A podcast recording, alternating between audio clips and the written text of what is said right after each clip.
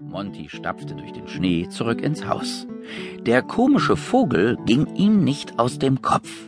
Welche Braut würde es auf Dauer mit ihm aushalten? Als Lilly bemerkte, dass ihr Bruder ins Grübeln geraten war, fragte sie, Worüber denkst du nach, Monty? Ach, ich habe gerade eine wunderliche Amsel kennengelernt. Sie nennt sich Otto der Specht. Otto ist in Hochzeitslaune. Jedenfalls singt er davon. Ein Liebesnest wollte er sich auch schon bauen, ausgerechnet auf Murmels Häuschen. Na, das ist ja mal wieder ein komischer Zufall, sagte Lilli. In unserem neuen Gartenrätsel kommen Vögel vor. Direktor Rätselus hat es vorhin abgegeben, als du draußen warst. Ich konnte es von Neugier nicht aushalten und hab's schon mal gelesen. Es geht so. Die schneeweiße Beere schmeckt Vögeln im Winter. Sie hat ein Geheimnis. Kommt ihr wohl dahinter? So viel sei verraten, man hört es laut knallen, sobald sie zerplatzen, die dicken und prallen. Für euch sind sie giftig, auf keinen Fall naschen. Und immer dran denken, die Hände gut waschen. Monty legte den Finger an die Nase und sagte, hm, klingt mal wieder nach einer kniffligen Aufgabe. Schade, dass Otto vorhin beleidigt abgehauen ist.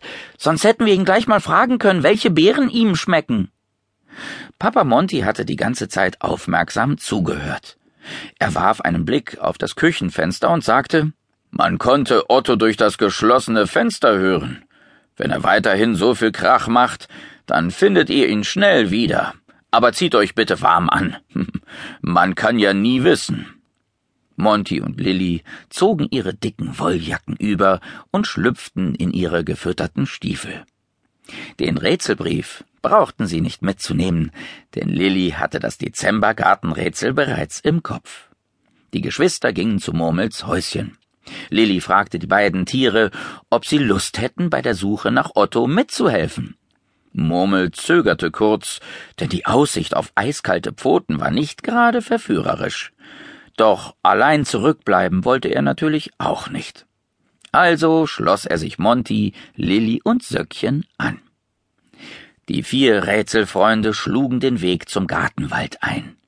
Schließlich hatte Otto ja von einer Vogelhochzeit im grünen Walde gesungen, auch wenn der verschneite Wald heute eher weiß als grün aussah. Sie waren noch nicht weit gekommen, da ertönte aus der Ferne ein unverwechselbarer Gesang. Alle Vögel sind schon da, alle Vögel, alle.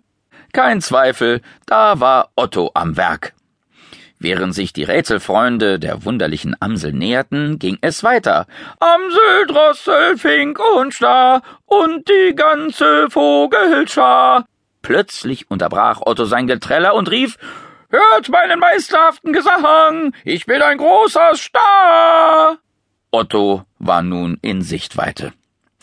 Er hockte auf einem schneebedeckten Strauch. Murmel sagte spöttisch Eben war er noch ein Specht, und plötzlich will er ein Star sein, bei dem piept's gewaltig.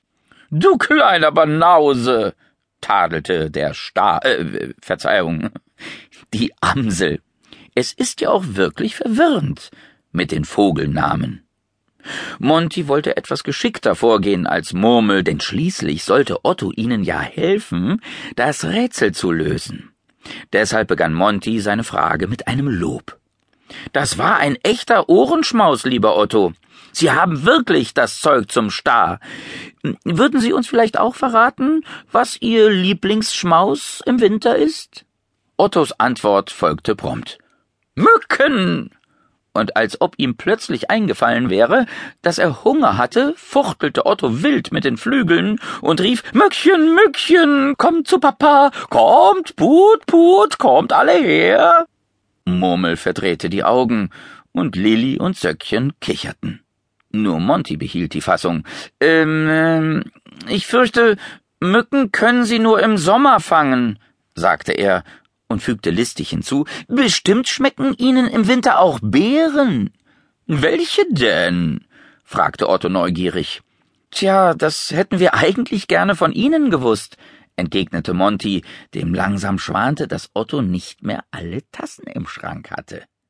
Doch Otto überraschte einmal mehr mit seiner Antwort.